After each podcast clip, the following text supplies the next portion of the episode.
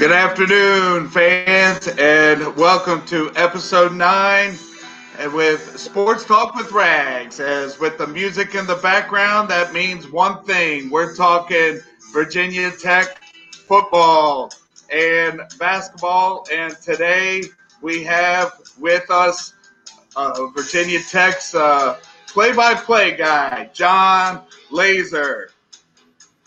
And John, how are you doing? Thanks for joining us today.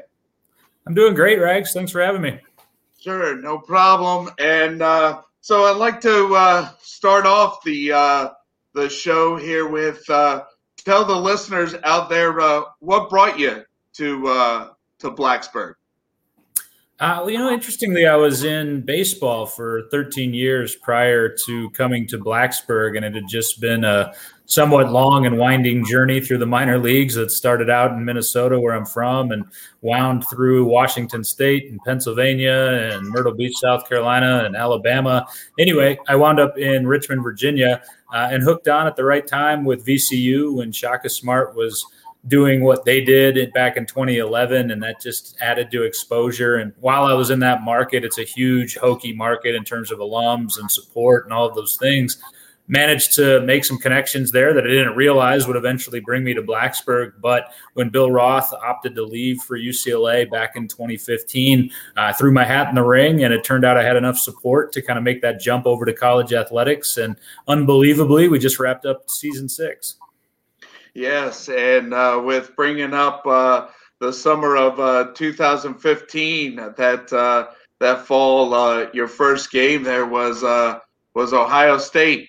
There uh coming to Blacksburg.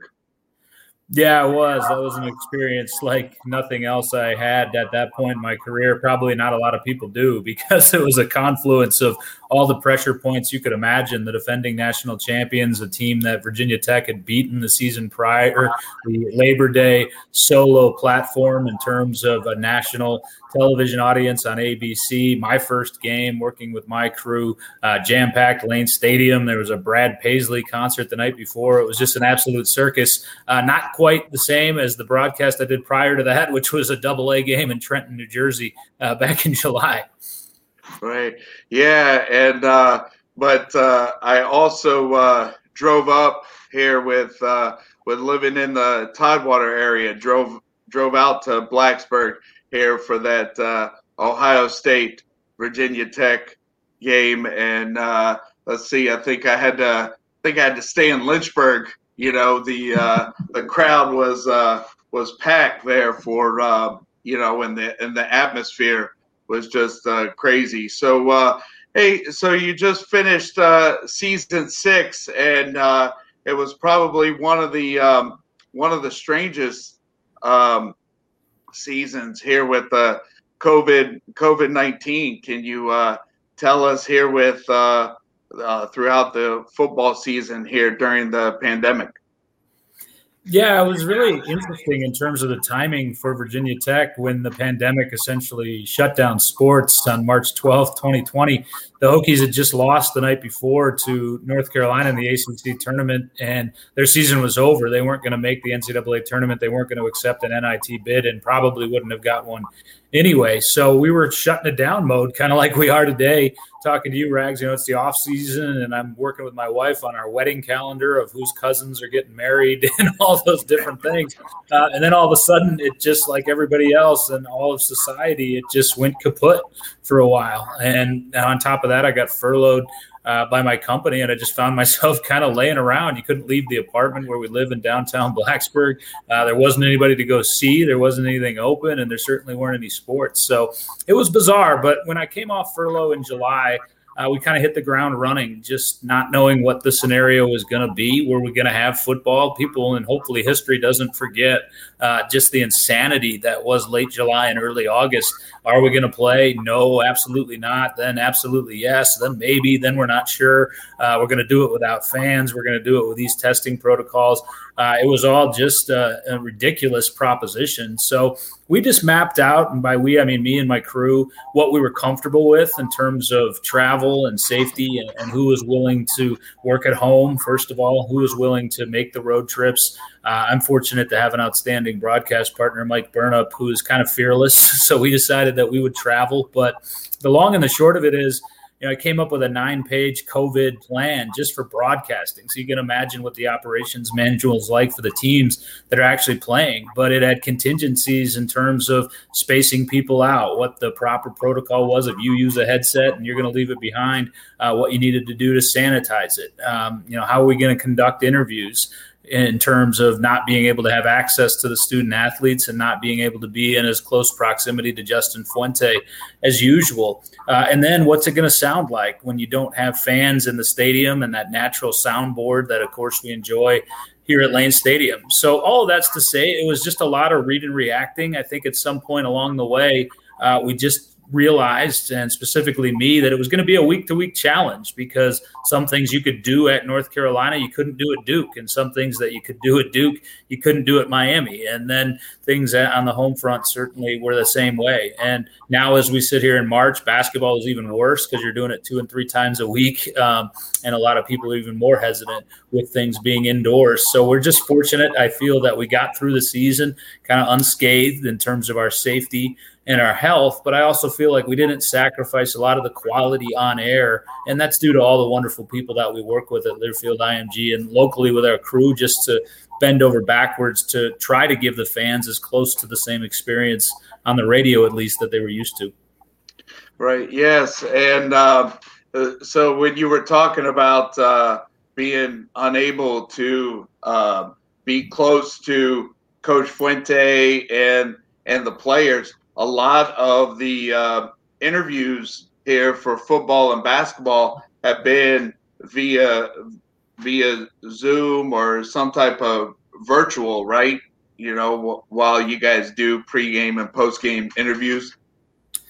Yeah, it's been very interesting. You know, a lot of places didn't allow their broadcasters to even be in the same room as their coaches. Virginia Tech, being a bit more open minded, I think, than some and putting some trust in us uh, put it on us to say what do you think is going to be safe and what is going to be risk averse in terms of protecting our coaches and our student athletes so as to not cause a pause or to cause them to get sick and, and i think we did a nice job of that you know justin fuente was comfortable being in the same room with me and mike uh, we limited it to that we wouldn't have an engineer uh, we wouldn't have some of the other normal people that we would have helping produce things. But you're absolutely right, Rags. I mean, this backdrop that you're seeing right here, this wedding picture that my wife and I, this is my apartment. Hokie Nation is very familiar with this at this point because you know all the way back at the beginning of the pandemic when everyone was on lockdown, we did a at home series. Dunkin' Donuts was kind enough to sponsor that, and I interviewed about every present and former coach and player we ever had. I just kind of wake up, put on a shirt and uh, my boxers and come out here and do about six or seven of them in a row. And they'd bank them and then they'd roll them out on social media. And, uh, you know, fortunately, people were so starved for content that they actually watched them. But yeah, you know, we've all, I didn't know what Zoom was before this thing started. And you know, now I got my own uh, personal room and I've got the premium package. And, uh, you know, we're doing this on StreamYard, which is awesome. It's essentially the same thing for broadcasters um, yeah, and, and, a lot of things I think we'll discover coming out. You know, why can't you interview the coach on on uh, on Zoom rather than trucking it over to his office? It's very close for me, but in bigger cities, you know, a lot of this stuff uh, I think we've identified and forced ourselves to make technological advances that in other circumstances may have taken a lot longer. Right. Yes, and uh, let's see. I started uh, my uh, following of uh, Virginia Tech football because uh, my brother's uh, three years older than me, and he graduated here from Western Branch High School in '91. Uh, and one of his high school classmates, uh, Jeff Holland, was a lineman for Virginia Tech there um, from '92 to '95, and I think one of Shane Beamer's assistant coaches there in South Carolina uh, Coach Gray was one of uh, Jeff's uh, Jeff's teammates, but uh, definitely been uh, following Virginia Tech a long time. So before we get um, get into football for for spring practice, so you were talking about here with March March Madness here with basketball. I mean, Virginia Virginia Tech basketball, uh, the men's program. Uh, Coach Young had a had a great year with uh, with the team, um, uh, finishing in the top four. And Coach Young won won Coach of the Year, and then uh, one of the players got uh, second team All ACC, and another, and another player got honorable mention. You want to talk about the men's program that just wrapped up? Yeah, for sure. I, I, think that that's been not necessarily a surprise, but certainly a pleasant revelation since I've been here. I'm more of honestly a basketball guy. That's what I played in my background. So again, wrapping up my sixth season, that was the fourth trip to the NCAA tournament. The other one last year got canceled, and my first year we went to the NIT. So I was uh, along for the ride with Buzz Williams, and it was a wild ride because he's a wild guy who I respect a lot and consider a friend now. But you know, we had so many memorable moments, including his last game as the Hokies coach at the Sweet 16. And I bring that up because I remember walking out of the arena in Washington D.C. that night, wondering, you know, who are we going to hire and how soon might we be back on this stage? Because when you're on the inside, I think you recognize just how difficult it is to win in the ACC and, and to do it consistently, and that gives you an added level of respect for coaches like Leonard Hamilton, and of course all the greats that are in this conference and nationally. So Mike Young walks in, and it's just he's a Hokie.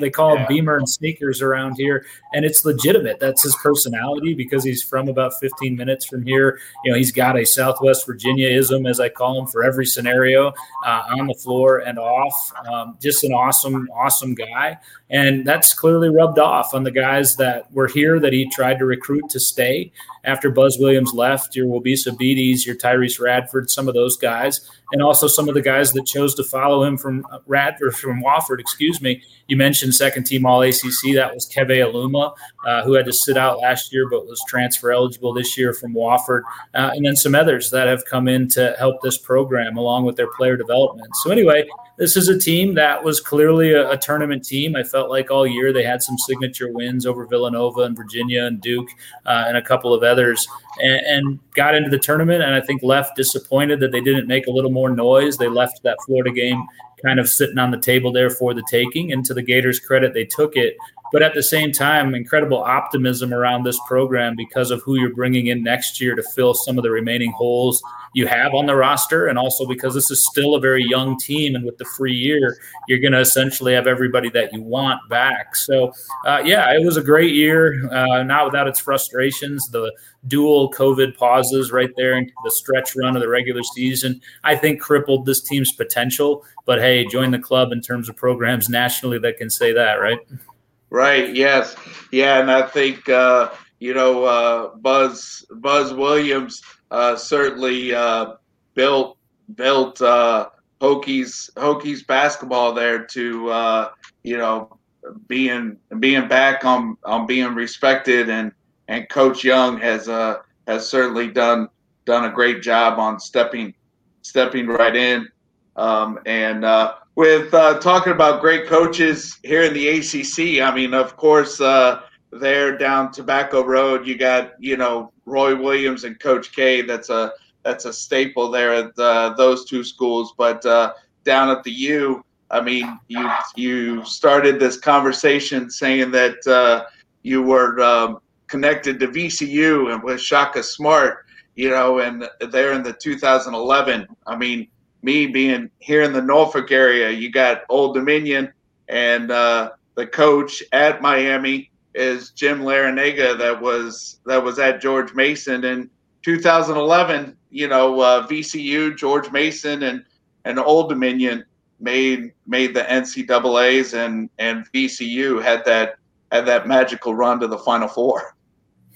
Yeah, you know, it's one of the things where I feel so fortunate that not only I've lived in the Commonwealth now for 11 years, but I did it seemingly at a time when all those programs were having excellent stretches. People don't realize, I don't think, that aren't from this area or from this state, how big of a rivalry VCU ODU was, man. You go to the Siegel Center and uh, you go for that rivalry, and they're going to blow that roof off every time. And you love the people at ODU too because they run their program exactly the right way. And as you mentioned, Jeff, a guy who's had success at higher levels at Virginia, doing that. And I just remember some of those battles back then in the early portion of that decade, and ODU won their fair share of them.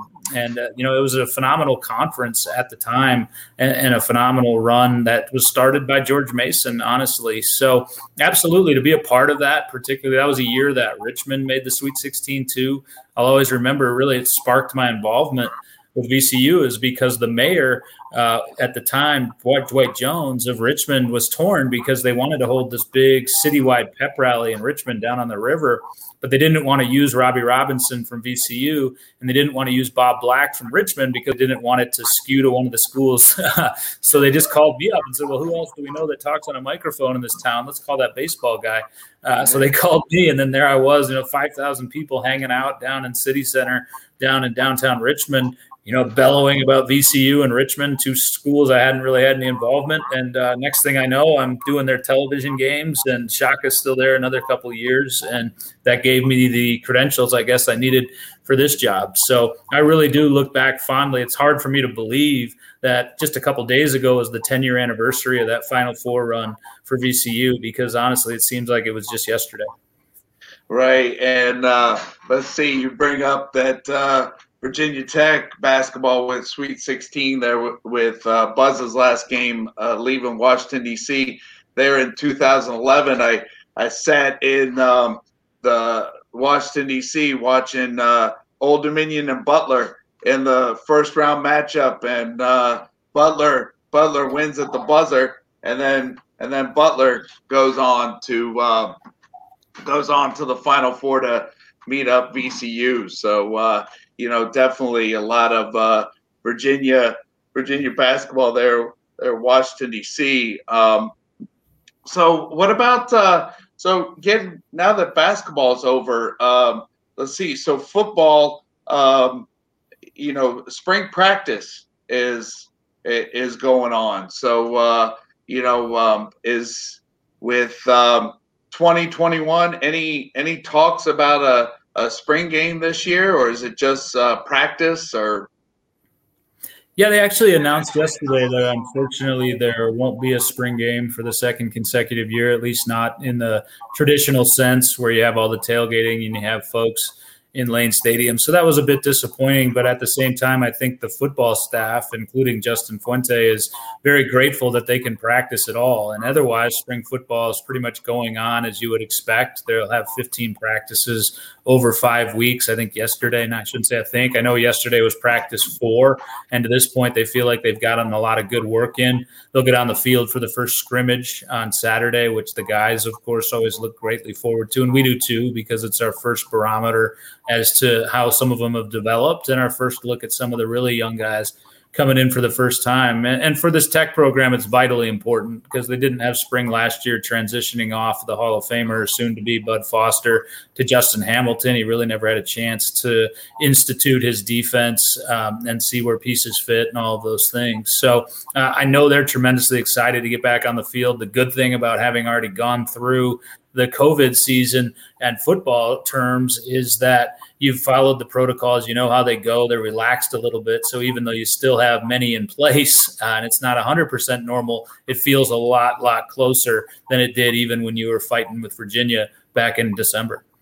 Right, right, yeah, and uh, and looking at uh, this fall's uh, schedule, I mean, uh, week one, not only is it a ACC conference, but uh, the heels, the heels come to town here for uh, Labor Day weekend matchup, and that will that will certainly uh, not not quite with the uh, Ohio State excitement there in the fall of 2015, but definitely definitely some excitement to kick off 2021 with uh, not only a ACC matchup, but Mack Brown and the Tar Heels coming to Lane Stadium.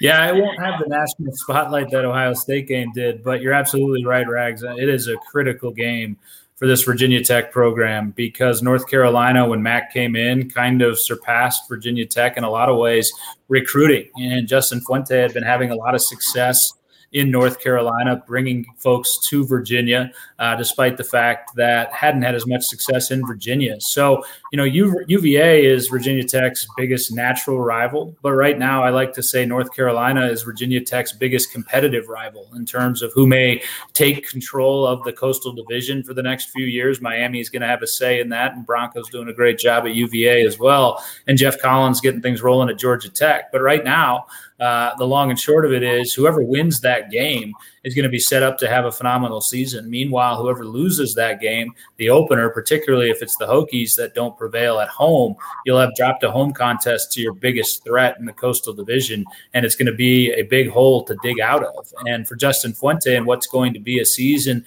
in which he might be evaluated in terms of his future here at Virginia Tech, that game is going to be absolutely massive right out of the gate. And if you're a competitor like all those guys are, you love that. If you're a broadcaster like me, you're pretty nervous about that. Uh, and I know the guys are going to be sick of seeing the Carolina Blue because I've been over the new weight room a number of times, and they're playing every North Carolina touchdown from last year when they put up 56 on a depleted Hokies roster. Every touchdown on a loop, just all day, over and over and over again. And it's only March 24th as we're sitting here talking. So that game is about five and a half months away.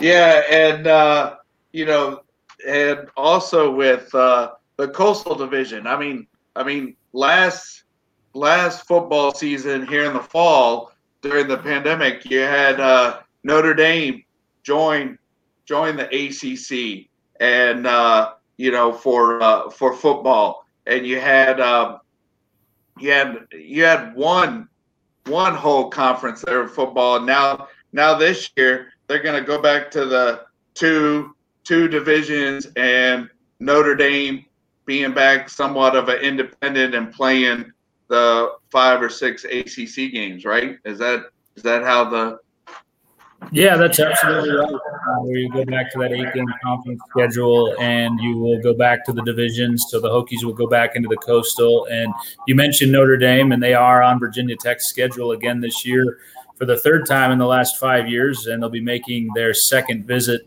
Uh, excuse me, fourth time. They'll be making their second visit here to Lane Stadium. That'll be another big one. It's Week Five for Virginia Tech. But yeah, you get back to a sense of normalcy, hopefully, uh, in terms of trying to win that Coastal Division and then taking your best swing at Clemson, who will be a, again an overwhelming favorite on the Atlantic side. Right. Yeah, and uh, you know the football team starts off with the heels, and then a couple of uh, non-conference games, including uh, a game at West Virginia, and then to start off Notre Dame to start off October, they host Notre Dame, and then and then from that get full swing into the um, into the conference schedule. Um, let's see. So as we um, as we wrap up here, the uh, the Lady Hokies uh, they um, they made it to the second round of the tournament. Lost a lost a tough one there with uh, with Baylor Baylor last night. Um, any any comments there on the, uh, Lady Hokies uh, program? Yeah, I've been saying this all throughout the course of this season. I think first things first, you have to remark at what Kenny Brooks has been able to do in terms of elevating this program, its recruiting and the talent level that you now see in the program to the point where they should have broken the drought last year, which stretched back to 2006 in terms of making the NCAA tournament. They were firmly an NCAA tournament when COVID halted that tournament as well. Uh, so they had to regroup a bit. They had a couple transfers, but came back even stronger this year, made the tournament.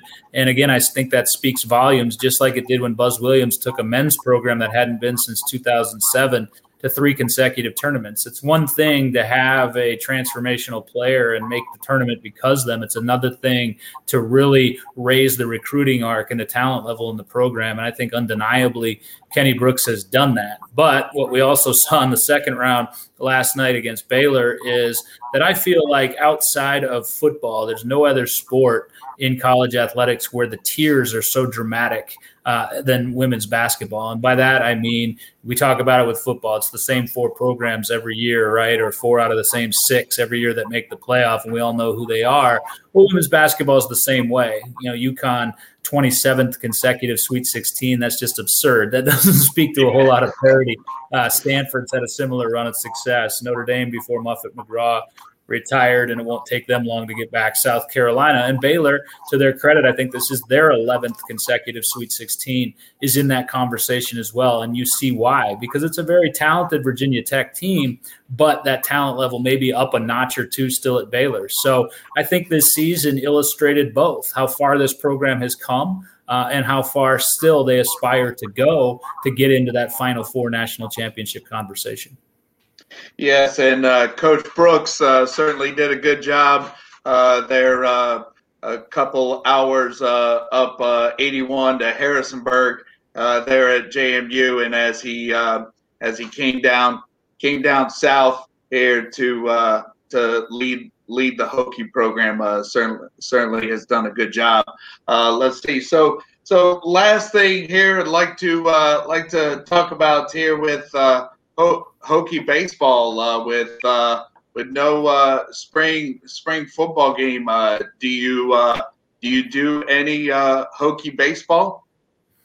Yeah, I actually do. I do it for the ACC network rather than the radio side, which is a lot of fun for me just to get TV work and, and do it with our local crew on ACC Network Extra a lot as well. I'm somewhat precluded from baseball while basketball's still going, especially this year, just because of the travel complications and the uncertainty of the schedule. But yeah, I'm eager. I've got the series next week for the Hokies, their next ACC home series at the end of this month, and couldn't be more excited about that. And uh, the rest of the way, yeah, I'll have the call of the majority of Virginia Tech's games. Speaking of programs that are trying to raise their level of recruiting and talent, you can see that that is ongoing and a work in progress, but certainly have taken some strides there too.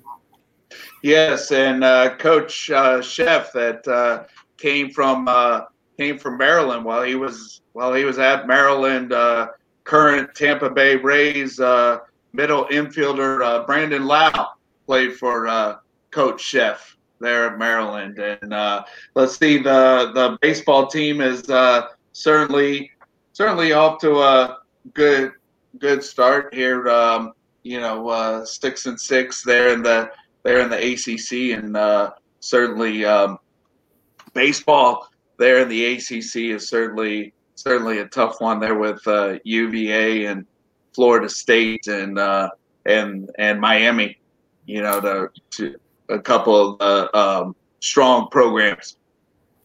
Yeah, not to forget Louisville and North Carolina, who are also perennially up there. It's a ridiculously difficult conference. I don't think there's any argument that the SEC, like it is in football, is probably the premier baseball conference, but the ACC is right there uh, in terms of Power Five leagues as a firm number two. So when you talk about Coach Szefc and the challenge he had when he took over this program, I mentioned this is my sixth baseball season here. And only two teams don't make the ACC baseball tournament. The Hokies have not made it since I've been here, meaning they've missed it five consecutive years. It's almost difficult to do when you think about it. So six and six doesn't sound like a lot, for Virginia Tech at this point, but it includes their first ever series win over Miami. They won their first two series. They've backtracked a bit over the last couple of ACC weekends, trying to find some more consistent bullpen arms. But hey, they've got that baseball sledgehammer, and that captivated the nation for a little bit. And that's what you're looking to do when you're looking to recruit arms. So, yeah, the future's bright for baseball here. It's been awesome to see the students respond and come out. Uh, they don't always say the things we want them to say, uh, but their enthusiasm level never wanes. And when the weather's nice here in Blacksburg, as Whit Babcock has always said, this can be a baseball town. Right, and with uh, with an outdoor sporting events, are they are they limiting limiting the home the home crowd or um, rules there for uh, Hokie baseball? Yeah, it's supposed to be limited to a thousand people. It's such a unique environment because it has the grassy berm all the way along the left field line. So I think sometimes it's hard to keep track uh, who came through the gate and who climbed over the fence. Uh, the environment's been pretty great, and then there's a lot of different ways to watch without coming in. We've got a rowdy group of students. I'm not sure their nickname for their group that are out in center field. Doesn't seem to be drinking water out there, uh, and I think at times the the bouncers to the English field here uh, may have dropped the clicker and miscounted a few people, but notwithstanding, uh, a lot of them you can tell is chomping at the bit to see live sports, and really baseball and softball has been their first opportunity.